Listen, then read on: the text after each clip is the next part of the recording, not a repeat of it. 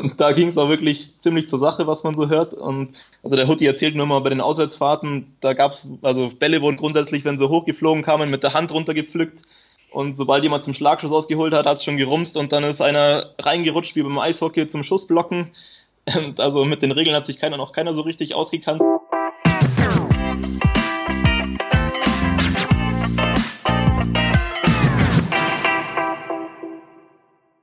Nazar, Johann. Gute, Jan. Wir legen wieder nach. Äh, wir hatten schon ein Gespräch in der letzten Episode mit äh, Phil Jesse ähm, und äh, diesmal, weil es so gut lief, haben wir gesagt, wir reisen einmal durchs Ländle ähm, und zwar in den Süden nach Kaufering und unser diestägiger Gast ist Marco Tobisch, Kapitän aus Kaufering. Guten Tag, Marco. Ja, hi, servus ihr beiden. Danke Hallo. für die Einladung, freut mich. Es ist uns eine Freude. Ähm, es ist, war uns wichtig, dass, äh, wenn wir jetzt vielleicht ein bisschen in die Vereine reinschauen und, und versuchen zu begreifen, ähm, wie sich welche Vereine weshalb entwickeln, wo sie vielleicht ab und zu auch einfach mal ins Stocken kommen, ähm, woran sowas liegen kann, welche, welche Erfahrungen man mitgenommen hat und äh, ist eine schöne Gelegenheit, nach Bayern zu kommen. Zuallererstes, äh, das muss ich einfach mal fragen, was war das für eine wahnsinnige Saison. Das war ja äh, Himmel und Hölle und dann plötzlich wieder hoch und runter. Und äh, habt ihr es irgendwie verstanden, was da passiert ist? Ja, richtig. Also die ersten Spiele natürlich mehr Hölle. Also bis zum sechsten Spieltag hatten wir noch keinen einzigen Punkt geholt. Und ähm, lag natürlich auch daran, dass wir neue Trainer hatten, ganz viele junge neue Spieler. Maxi war am Anfang noch nicht mit dabei. Also es hat schon viele Punkte gegeben, die dazu dann letztendlich geführt haben. Und ja, dann so allmählich ist es natürlich ein Stück besser geworden. Gegen Wernigerode haben wir dann unseren ersten Punkt geholt. Und dann ging es aber auch steil bergauf. Also dann hat man vor allem gemerkt, dass die jungen Spieler sich mehr zutrauen, mehr Verantwortung übernehmen.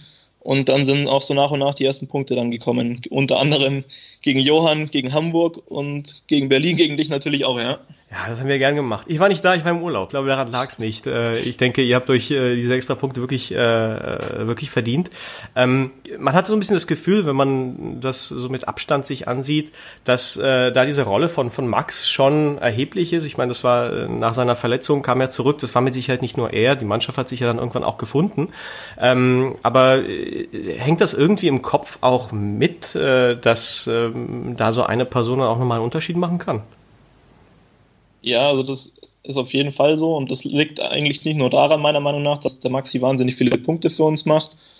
Er war jetzt dieses Jahr auch gar nicht so, zum Beispiel der Ricardo hat natürlich noch mal ein Stück mehr gehabt, ähm, aber der Maxi gibt einem auf jeden Fall auf dem Feld eine große Sicherheit, strahlt die auch aus und hilft seinen Mitspielern damit.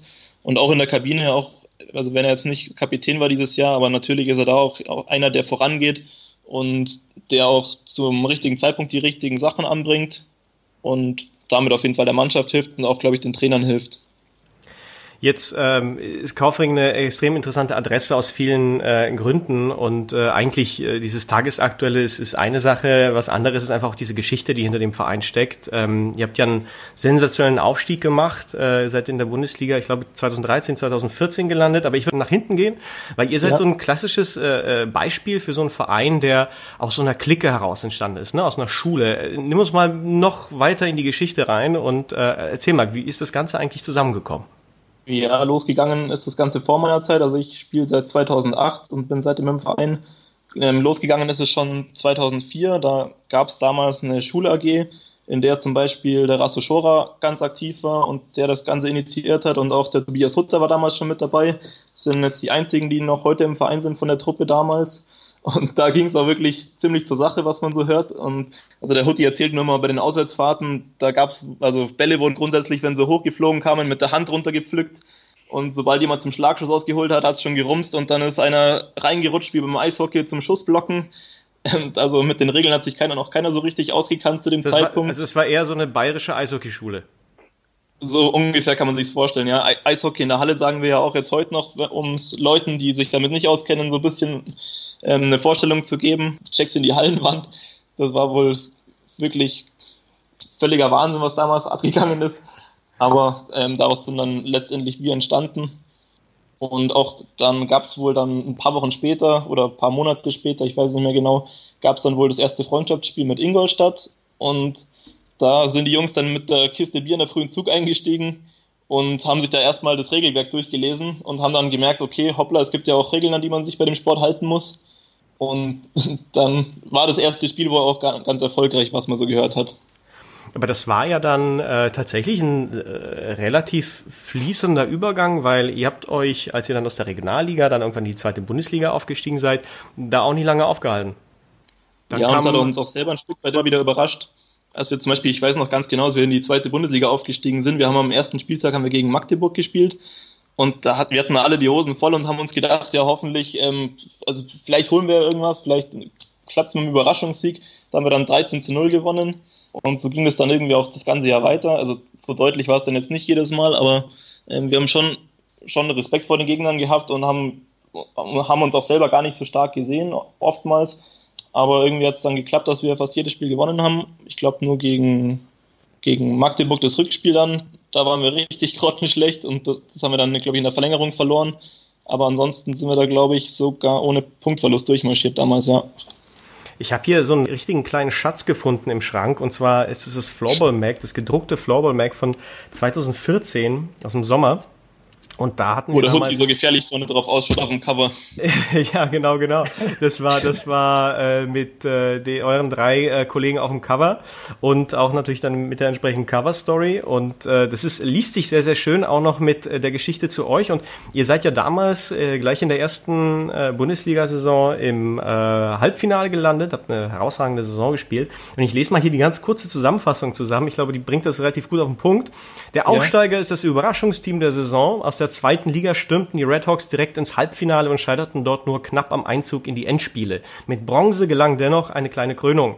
Weitere beeindruckende Fakten. Mit acht Auswärtssiegen war Kaufering gemeinsam mit Weißenfels das stärkste Team in der Fremde. Zehn Partien gewann das Team trotz Rückstand. In allen sechs Verlängerungen holte es den Extrapunkt.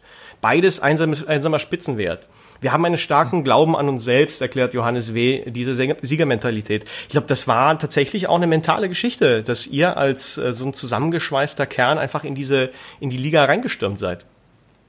Ja, wir waren natürlich über Jahre dieselbe Truppe, haben auch privat wahnsinnig viel miteinander gemacht, sind, wir haben am Freitagabend einen Pokerabend zusammen gemacht, sind am Samstag zum Spieltag gefahren, sind am, am Samstagabend dann ein Trinken gegangen und am Sonntag dann zusammen ins Eishockey gefahren. Also das war halt eine Riesengemeinschaft, an der wahnsinnig viele Leute da beteiligt waren. Wir haben uns halt auch privat natürlich viel gemacht und wenn du dann natürlich ähm, viele Spiele auch gewinnst, dann gibt es natürlich Selbstvertrauen und auch dann, wenn du mal vielleicht ein, zwei Tore hinten liegst und wo du vielleicht mal zu zweifeln anfangen würdest, das machst du dann in dem Moment vielleicht nicht. Ja. Ich weiß, wo sich alle Mannschaften drüber gewundert haben, da war so ein bisschen Mitleid dabei, glaube ich. Ähm, wir haben ja damals auch so eine Tabelle gemacht, wie viel welche Mannschaft durch äh, die Republik reisen muss. Und äh, mhm. ganz unten in der Tabelle waren MFBC Leipzig und Weißenfels, weil die hatten natürlich relativ viele Spieler auch nochmal um die Ecke. Ähm, ja. Ihr wart äh, mit Abstand die Nummer eins. Äh, also wenn jemand äh, ordentlich CO2 in die Luft geblasen hat, dann waren es die Kauferinger. Ihr habt dann tatsächlich... Ja, tatsächlich Greta freuen, ja. Ja, ja, ihr habt tatsächlich pro Saison über 10.000 Kilometer geschafft. Ähm, war das dann irgendwann auch einfach auch anstrengend, um überhaupt ähm, die Leute auf Trab zu halten, wirklich motiviert zu sein, auch jedes Spiel mitzumachen, weil andererseits, das haben wir ja gerade äh, festgestellt, war die Auswärtsbilanz äh, herausragend. Ja, im ersten Jahr ist das, glaube ich, noch kein Problem. Da ist noch alles neu und alle sind total voller Euphorie. Da fährt aber jeder gerne mit, auch wenn er vielleicht dann mal ein bisschen weniger Spielzeit bekommt, weil es eben einfach was Neues ist und ja auch was total Besonderes in dem Moment war, dass wir überhaupt in der ersten Bundesliga gespielt haben. Da war ja auch nur dem ersten Jahr das Ziel, dass wir den Klassenerhalt irgendwie schaffen könnten. Und genauso sind wir auch in das Jahr reingegangen. Ich weiß noch, wir haben zwar dann die ersten beiden Spiele ähm, gewonnen, weil wir auch dagegen Döbeln, glaube ich, das Absteigerteam in dem Jahr gespielt haben. Gegen Weißenfels waren wir dann auch dann auch voller Respekt und haben dann gesagt, ja, wir wir versuchen mal irgendwas, womit die nicht rechnen und haben dann versucht, auf 100% zu pressen und lagen dann nach, glaube ich, fünf, nach fünf oder sechs Minuten lagen wir schon, glaube ich, 3-4-0 hinten. Also das ist dann tierisch in die Hose gegangen, aber solche Spiele gab es dann natürlich auch. Also es ist nicht so, dass wir jetzt da einfach nur durchmarschiert sind von, vom ersten bis zum letzten Spieltag ich weiß, dass ihr im Jahr darauf, glaube ich, noch nicht, aber ich glaube, das Jahr danach, ähm, hattet ihr dann auch versucht, etwas mit, mit ausländischen Spielern äh, voranzukommen, den Kader damit vielleicht noch mal ein bisschen zu stärken, um sich äh, in diese oberen Hälfte zu etablieren, um, um da vielleicht auch eine mhm. gewisse Reife reinzubekommen. Äh, ich glaube, das war dann wieder so ein kleiner Rückfall, das hat nicht wirklich funktioniert. Hat man sich dann irgendwie so einen Kopf gemacht, warum eigentlich nicht? Ja, das war unsere zweite Saison, genau richtig. Und ähm, da hatten wir dann, wir hatten schon im ersten Jahr, muss man sagen, hatten wir einen, einen jungen Tschechen. Und kurz danach dann gab es in irgendeinem tschechischen Floorball-Medium, gab es dann einen Artikel, wo drin stand, dass Kaufering, glaube ich, seinen ausländischen Spielern 500 Euro zahlt und was nicht alles, was die alles bekommen sollen bei uns. Und also war in dem Moment natürlich, natürlich nicht so, aber ähm, hat sich dann anscheinend rumgesprochen. Und dann haben wir in dem Sommer wahnsinnig viele Anfragen von ausländischen Spielern bekommen.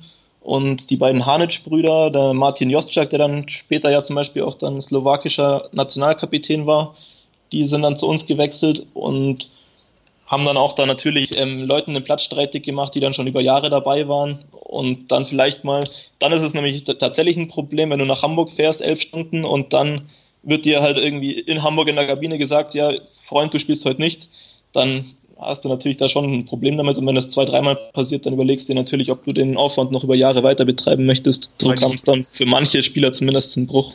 Auch weil die Mannschaft was ganz anderes gewohnt war. Ne? Ich meine, man, man ist ja eher so ein Freundeskreis, der zusammengewachsen ist und dann kommt so ein äh, Element von außen. Und eigentlich, weil eigentlich war der Kader ja dadurch noch mal ein Stück besser. Also das war, Timo war ja noch dabei, ähm, äh, ja, Max und Julian sowieso. Also das war ja, eigentlich hätte es ja dem Kader helfen müssen. Eigentlich hätte man erwartet, dass man damit vielleicht sogar den nächsten Schritt machen kann. Und stattdessen war das ja sogar ein Rückschlag. Ja, genau, aber ja, war dann oftmals nicht mehr alles so harmonisch und auch ähm, Spieler, die neu dazugekommen sind und halt, klar, die kamen jetzt auch nicht von irgendwelchen Vereinen, sondern natürlich auch, haben zum Teil dann tschechische erste Liga gespielt und unsere Trainer, die, die haben sich wahnsinnig bemüht und haben, haben auch wirklich viele gute Ideen gehabt, sonst wären wir natürlich da auch nicht hingekommen, wo wir dann zu dem Zeitpunkt waren.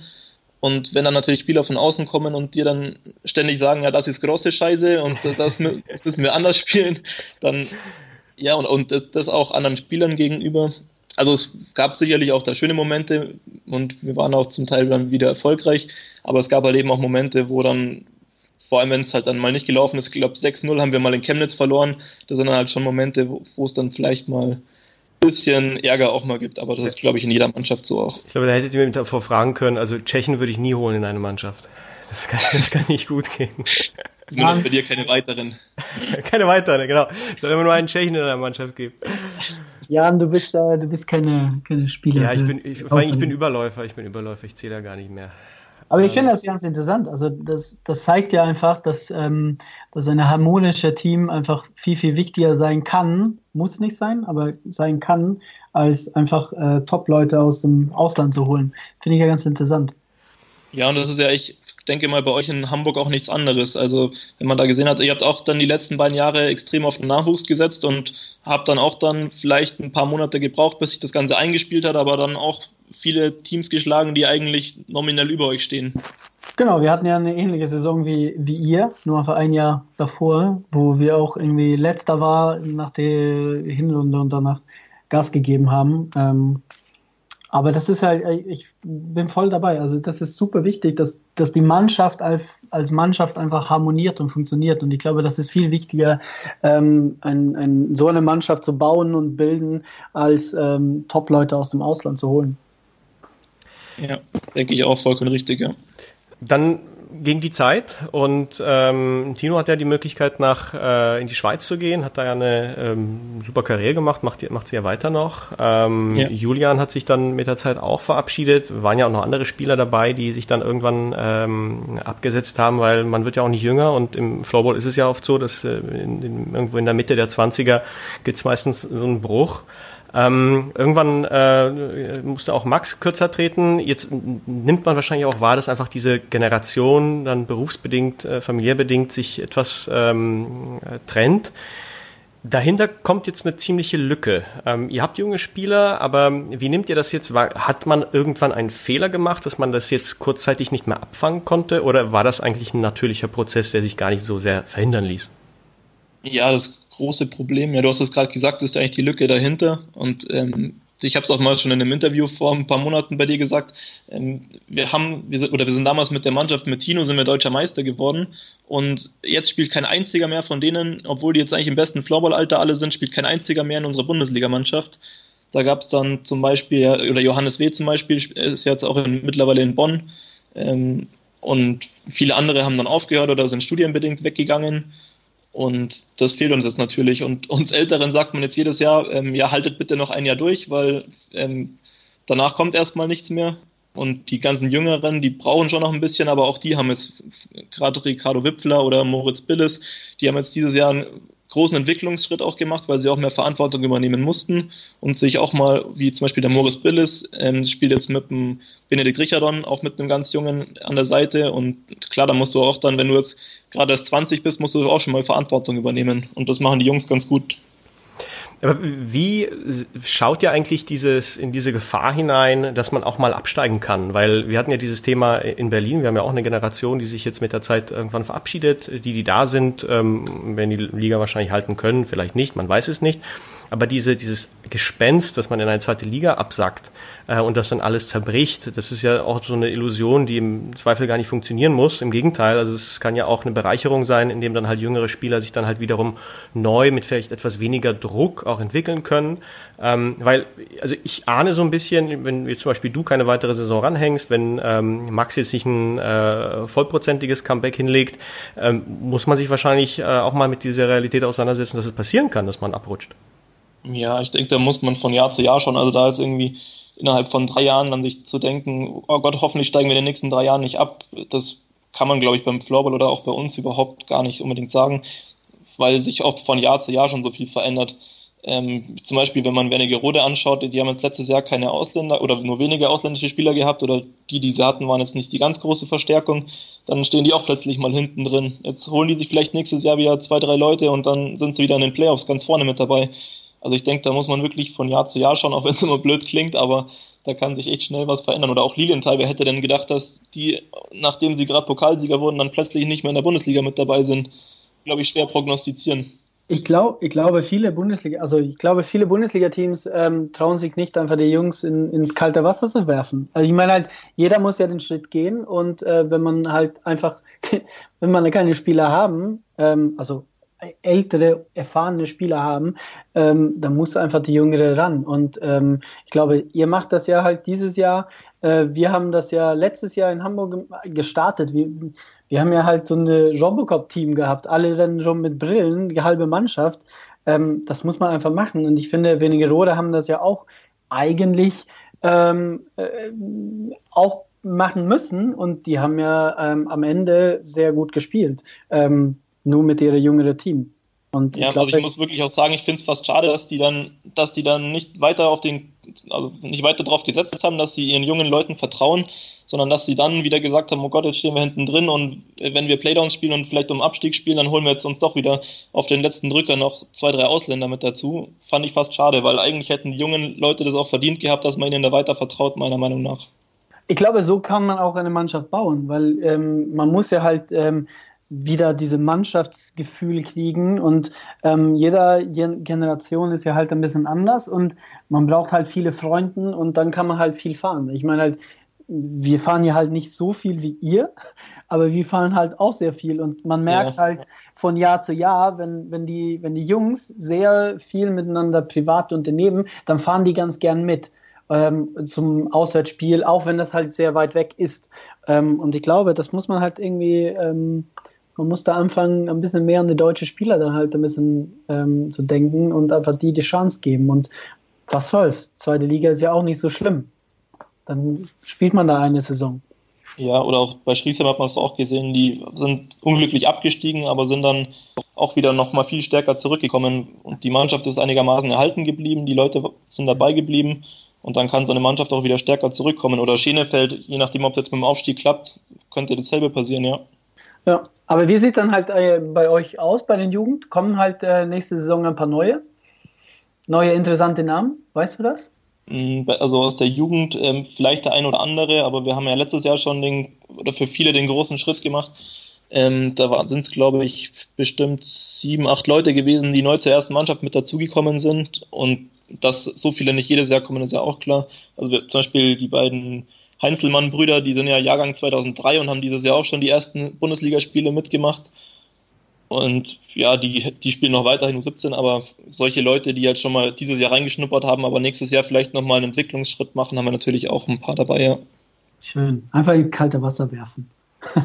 ja, es bleibt ja nichts anderes übrig, ja. Und die Jungs lernen da wahnsinnig dadurch dann, ja. Ja, ich glaube, ich glaube, manchmal bleibt dir tatsächlich überhaupt nichts anderes übrig, weil du einfach diese leeren Posten im Kader hast und du musst sie halt auffüllen und dann müssen da die jungen Spieler rein und dann funktioniert das.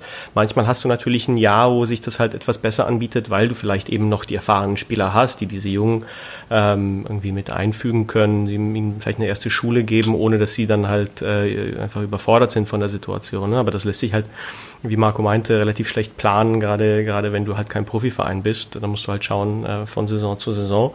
Ähm, und dann vielleicht eher versuchen, parallel langfristig dann sich dann wirklich irgendeinen roten Faden zu basteln, irgendeinen ähm, sportlichen Kurs, äh, wie du dann halt äh, deine Jugend langfristig ausbildest. Aber ähm, oft, oft wird halt kurzfristig geplant. Du hast äh, Stichwort Lilienthal genannt. Ich glaube, das ist ja theoretisch eine Mannschaft, mit der man Kaufering so ein bisschen von dieser Geburt her äh, gut vergleichen kann, weil das war ja auch eine Truppe, die aus einer, ich glaube, aus auch einer Schulgruppe entstanden ist und daraus ja. dann ein Verein und daraus dann halt auch ein erfolgreicher Verein, der sich dann irgendwann sportlich entwickelt hat.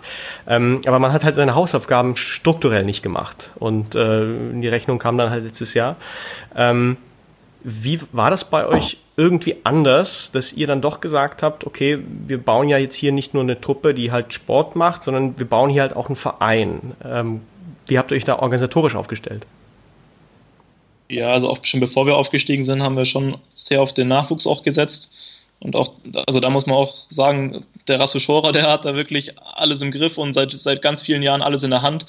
Und ähm, so nach und nach sind dann die ganzen Jugendgruppen entstanden, sind jedes Jahr ein paar neue dazugekommen und ähm, dann hatten wir dann, ich glaube, seit, seit drei, vier Jahren haben wir jetzt von der U7 bis zu den Herren oder älteren Herren haben wir eigentlich alles vertreten und auch alle, alle Jugendgruppen gut gefüllt. Und ansonsten, was ganz wichtig auch das ist, denke ich, ich weiß nicht, ob Lilienthal das hatte, weiß ich gerade gar nicht, ähm, eine zweite Mannschaft, in der vielleicht auch junge Spieler schon mal in der Regionalliga ein paar Erfahrungen sammeln können. Das hat sich bei uns absolut ausgezahlt. Ähm, jetzt haben wir zum Beispiel jetzt, oder Martin Ries oder Dani Falkenberger, die jetzt dieses Jahr zum ersten Mal bei der ersten Mannschaft so richtig in Erscheinung getreten sind, die haben auch schon davor ein, zwei Jahre Regionalliga gespielt und da einfach nur mal an das Körperliche rangeführt zu werden, das ist wirklich wichtig.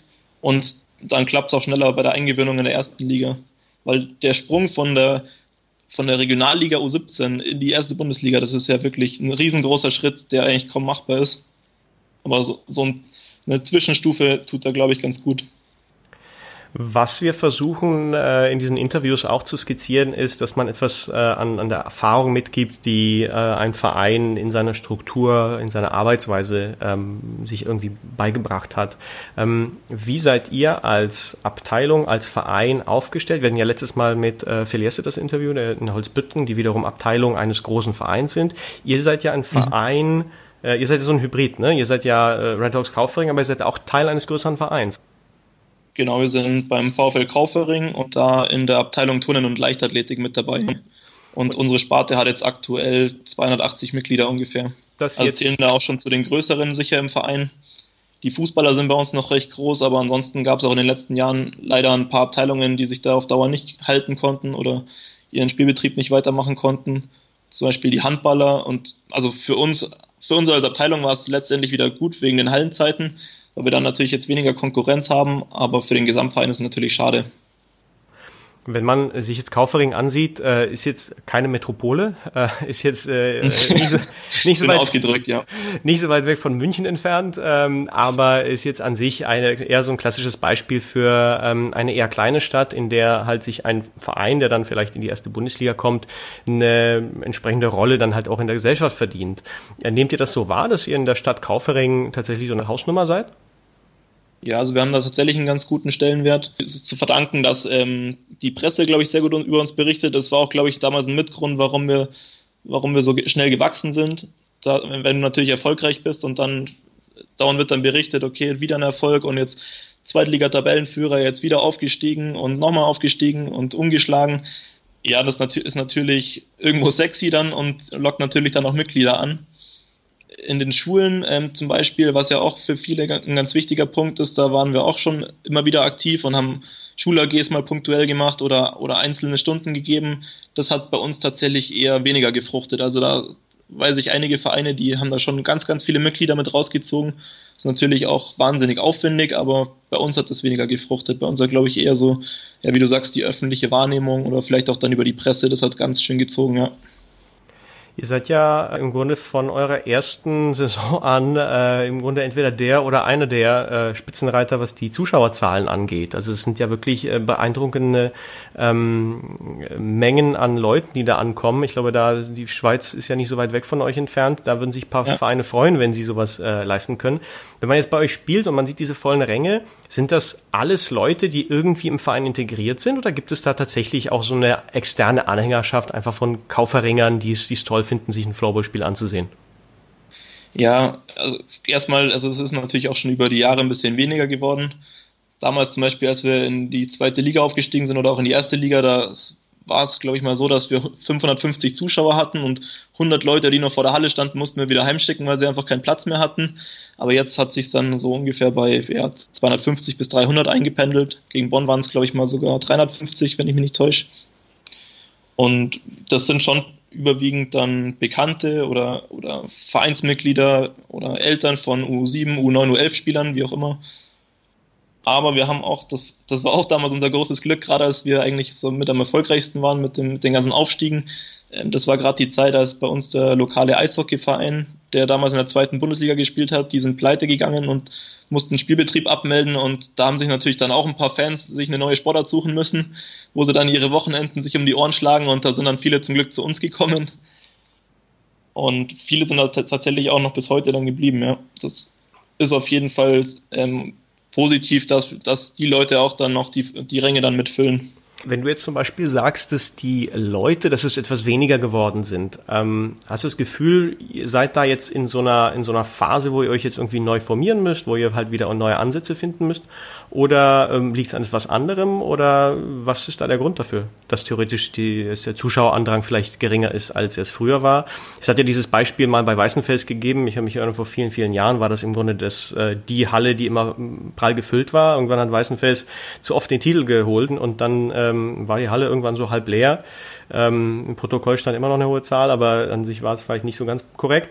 Ähm, und man hat halt sich wieder finden müssen und man muss halt wieder neue Arbeit reinstecken. War das bei euch äh, ähnlich? Ja, schon sehr ähnlich, würde ich sagen. Also klar, wir haben jetzt, wir haben jetzt nicht Titel geholt, aber es ist halt doch, muss man unterm Strich sagen, halt immer das Gleiche jedes Jahr. Also es sind fast immer die gleichen Gegner, die kommen, fast immer die gleichen Leute, die da sind und dann, ja klar, wenn ich jetzt nicht gerade irgendwie einen Bekannten in der Mannschaft habe oder vielleicht ein Kind habe, das Floorball spielt, dann ist es halt vielleicht für die ersten Jahre mal attraktiv, aber spätestens, wenn sich das dann irgendwie einpendelt und immer so ungefähr dasselbe ist, dann ähm, ja, ist es dann auf die Dauer weniger interessant. Das ist schon klar. Und vielleicht würde dann auch mal eine Vergrößerung der Liga oder irgendeine Veränderung dem Ganzen gut tun. Vielleicht wird es dann wieder attraktiver und lockt auch wieder neue Zuschauer. Ist eigentlich auch ein guter Punkt, vielleicht zum Thema Perspektive, weil äh, jeder Verein versucht sich ja so eine kleine Roadmap zu bauen. Okay, wo, wo, wo stehen wir dann vielleicht in, in drei, vier, fünf Jahren? Was sind so die, ja. ähm, was sind so die größten Baustellen, wo du sagen wirst, okay, das, ähm, das erwartet uns jetzt und damit müssen wir irgendwie umgehen, damit wir ähm, vielleicht einfach auch darauf aufbauen können, was wir hier in den äh, letzten Jahren großartiges geschaffen haben? Strukturell haben wir sicherlich noch ein bisschen Potenzial und auch was sehr, ein sehr guter Punkt auch war in einem eurer letzten Podcasts, war die ganze Kommunikation im Verein. Das ist bei uns zum Beispiel größtenteils in WhatsApp-Gruppen und ich denke, da gibt es sicherlich modernere Möglichkeiten und da, auch da haben wir jetzt schon daraufhin dann intern ein bisschen diskutiert, was man da machen könnte. Ich denke, das wird sich dann nach der ganzen Corona-Zeit vielleicht ein bisschen verändern. Ansonsten, ähm, wo wir auch strukturell, denke ich, auch noch was verändern können, ist, ähm, das ganze Thema mit den ausländischen Spielern. Da haben wir einfach bisher wenig Erfahrungswerte. Wenn man jetzt zum Beispiel Wernigerode anschaut, die hatten halt schon einfach, keine Ahnung, 20, 30 Finnen da und haben dadurch wahnsinnig viele Kontakte. Das ist auch ein Punkt, wo wir sicherlich noch ein bisschen was verbessern können und auch das ganze Prozedere, wenn ein Spieler anfragt, was man dem bieten kann, Kontakte aus, ausbauen mit vielleicht mit Wohnungen, mit Arbeitsstellen. Also da haben wir sicherlich noch Potenzial glaube, ein Thema, wo vielleicht auch äh, Johann anschließen kann, ist, ähm, ich meine, die Person von Christoph Huber ist ja auch, äh, ich glaube, eng mit äh, euren sportlichen Leistungen verflochten. Er war ja äh, damals als ähm, äh, Trainer dabei oder hat ja die Mannschaft dann im Grunde zu der zu den Höhen geführt, äh, die ihr dann damals zum ersten Mal in der ersten Bundesliga erreicht habt. Ähm, war dann weg. Ich glaube, als es letztes Jahr dann nochmal kritisch wurde, kam er wieder zurück. Ähm, fehlt es da vielleicht auch ein bisschen an ähm, erfahrenen Persönlichkeiten, die dann äh, einfach diese sportliche Ausbildung in der im Verein führen würden? Oder gibt es die Leute einfach noch in dieser Generation, die jetzt erstmal abtreten muss und die das dann vielleicht später einfach übernehmen kann? Ja, das läuft halt größtenteils über, über Engagement und Eigeninitiative. Also der Markus Heinzelmann, der das jetzt übernommen hat dieses Jahr, der hat seine Erfahrungswerte größtenteils vom Fußball. Seine Jungs spielen schon seit einigen Jahren selber natürlich und ähm, er ist auch wirklich unglaublich engagiert mit Videoanalysen und mit Trainingsvorbereitungen. Also der, der steckt da schon sehr, sehr viel Zeit rein und hat da, denke ich, auch schon sich über das, das Jahr schon hin entwickelt. Dann mit dem Justus Wende ist jetzt noch jemand dazugekommen, der natürlich auch viele Jahre schon im Verein mit dabei ist und auch seit 2004 schon selber Floorball gespielt hat und der kümmert sich jetzt ein bisschen ums Powerplay bei uns und ähm, mentales Training und der Christoph Huber, ähm, der ist quasi Feuerwehrmann, mhm. hilft an allen Ecken und Enden. Also wir haben, was das Trainerteam betrifft und mit Marc Ulius als Fitnesscoach noch sind wir wirklich sehr, sehr gut aufgestellt. Das ist, glaube ich, auch ein Punkt, warum wir dieses Jahr diese Entwicklung überhaupt machen konnten mit den ganzen jungen Spielern. Das wäre vielleicht in den letzten zwei, drei Jahren, wo wir nur Spielertrainer hatten, wäre das vielleicht nicht möglich gewesen. Und bleiben die alle nächstes Jahr? Das ist noch nicht hundertprozentig fix, aber ich hoffe sehr, dass, dass möglichst viele von denen mit dabei bleiben. Ja. Was ist eigentlich äh, mit dir? Ich meine, du warst äh, auch so ein bisschen ein Thema, ähm, ist ja auch nicht, also ich würde nicht sagen, nicht der Jüngste im Himmels Willen, also du bist im besten Alter, ähm, aber äh, bist du nächstes Jahr noch auf dem Platz? Ich bin auf jeden Fall mit dabei, ja. Okay. Kann ich so sagen. Und insgesamt als Mannschaft, da wird sich gar nicht so arg viel verändern. Das ist auch sicherlich eine gute Nachricht für uns. Wir haben jetzt schon vor einigen Monaten abgefragt, wer nächstes Jahr noch weiterspielt und wer nicht. Und ich glaube, zwei berufs- oder studienbedingte Absagen hat es gegeben. Und ansonsten bleibt der Großteil wahrscheinlich erhalten. Und das heißt, wir haben dann sicherlich wieder einen Kader von 20 Leuten ungefähr. Ähm, Johann, ich glaube, äh, mich zu erinnern, dass du ähm, eine mordsmäßige Fragenkatalogsliste äh, erarbeitet hast. Möchtest du dein Turbo-Interview äh, jetzt umsetzen? Ja, gern. ähm, also ich habe sieben Fragen. Die sind äh, sieben Fragen. einfach. Sieben Fragen, aber die sind super einfach und sie geht okay. richtig schnell. Ja, bereit? Ja, bereit. Okay, ähm, also Frühaufsteher oder Langschläfer? Was bist du? Frühaufsteher. Netflix oder The Zone? Beides. Barzahlen oder EC-Karte? Barzahlen. Ach oh Gott. Ja, ich zahle schon auch hin und wieder mit EC-Karte, aber tendenziell bin ich noch von, von der alten Sorte. Okay, dann, dann äh, fahr nicht nach Schweden. Ähm, okay, es geht weiter. Ähm, Schnitzel oder Pasta? Pasta. Kondition oder Kraft? Kraft. Spielst du lieber gegen Berlin oder Hamburg? Berlin, da habe ich bessere Erfahrungen. Weil gegen Berlin einfach so gewinnen. Einfach sympathischere Gegner. Und eine, eine, kürzere Fahrt und ja, da haben wir meistens besser abgeschnitten. In Hamburg haben wir immer grottenschlecht gespielt. Ja. okay, letzte Frage. Würdest du lieber Pokal gewinnen oder Meisterschaft? Ja, das ist eine gute Frage. Meisterschaft würde ich sagen. Da, also Meisterschaft ist, glaube ich, noch schwieriger zu gewinnen, weil im Pokal kannst du natürlich auch mal Glück haben. Vielleicht mit ein bisschen Glück gehst du im UHC Weißenfels aus dem Weg und in der, in der Meisterschaft, im Playoff-Halbfinale, in, in einer Serie oder auch in der Finalserie, das ist noch viel schwieriger zu gewinnen, denke ich. Ja, Pokal, Pokal kann man Weißenfels auch im Finale schlagen. Das habe ich gemacht. Johann, ja, Johann, Johann, ich, Johann, Johann, ich verspreche dir, wir kommen eines Tages darauf zurück. Aber heute nicht. Aber heute nicht. Ja, äh, schön. Ach, und was ich nicht vergessen sollte, ist natürlich, wir haben ähm, bei Instagram nachgefragt, welche Fragen äh, müssen wir unbedingt äh, Marco stellen. Es war natürlich die äh, intellektuelle Creme de la Creme äh, der Deutschen Flowball Republik ähm, unterwegs. Aber einige Fragen äh, gefallen uns sehr gut. Und zwar ähm, der Kollege äh, äh Diaz Darmas aus äh, Lilienthal stellt die Frage, wie schnell trinkt Marco einen Bierstiefel? Schneller als ein Lilienthaler. ja, das ist gut. Ähm, dein schönstes Bundesligator? Gibt es eins, eins, das wirklich hängen geblieben ist? Also ich habe jetzt natürlich nicht so viele wie der Maxi oder andere geschossen, aber sieben Jahre sind schon eine lange Zeit. Äh, gegen Leipzig vielleicht letztes Jahr, da habe ich mal drei ausgespielt und dann von der Mittellinie in Schlenzer ins Kreuzeck. Das war nicht so verkehrt.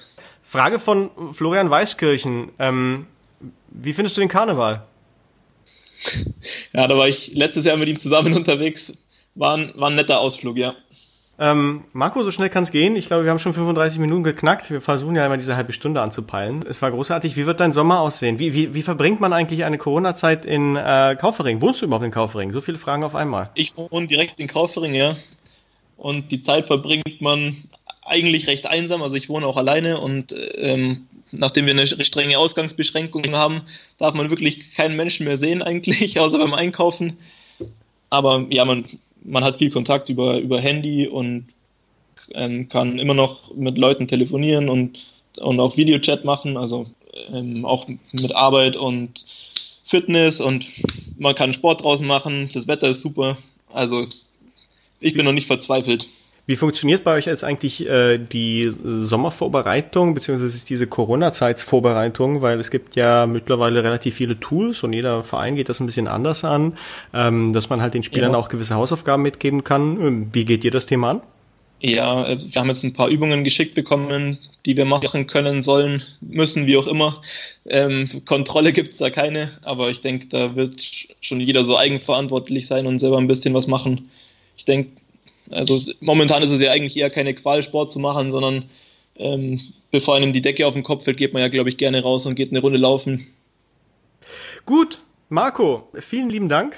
Ähm, ja, danke auch euch beiden. Verbringt ja, den, verbringt den Sommer äh, in Ruhe und gesund. Ähm, und äh, ich freue mich schon auf die nächste Auswärtsfahrt äh, in den Süden. Ähm, die war zwar immer lang, aber eigentlich war das immer wirklich eine große Freude bei euch äh, spielen zu können. Und was wirklich also das eine Mal mit dem 4-0. Äh, ja, tatsächlich, das, davon hatte ich erzählt, ja, das war, das war ein großes Erlebnis.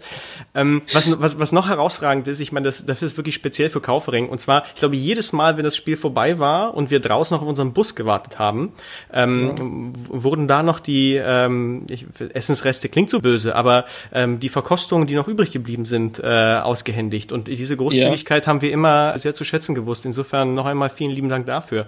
Ihr seid Werde sehr, ich an unseren Kiosk weitergeben, ja, danke. genau, ihr seid sehr, sehr gute Gastgeber. Ich kann nur da sagen, dass ich musste immer mein Schnitzelbrötchen vor dem Spiel kaufen und verstecken in meine Tasche, weil nach dem Spiel die immer alle waren. Das ist, das ist einer meiner größten Highlights, wenn ich zu euch komme.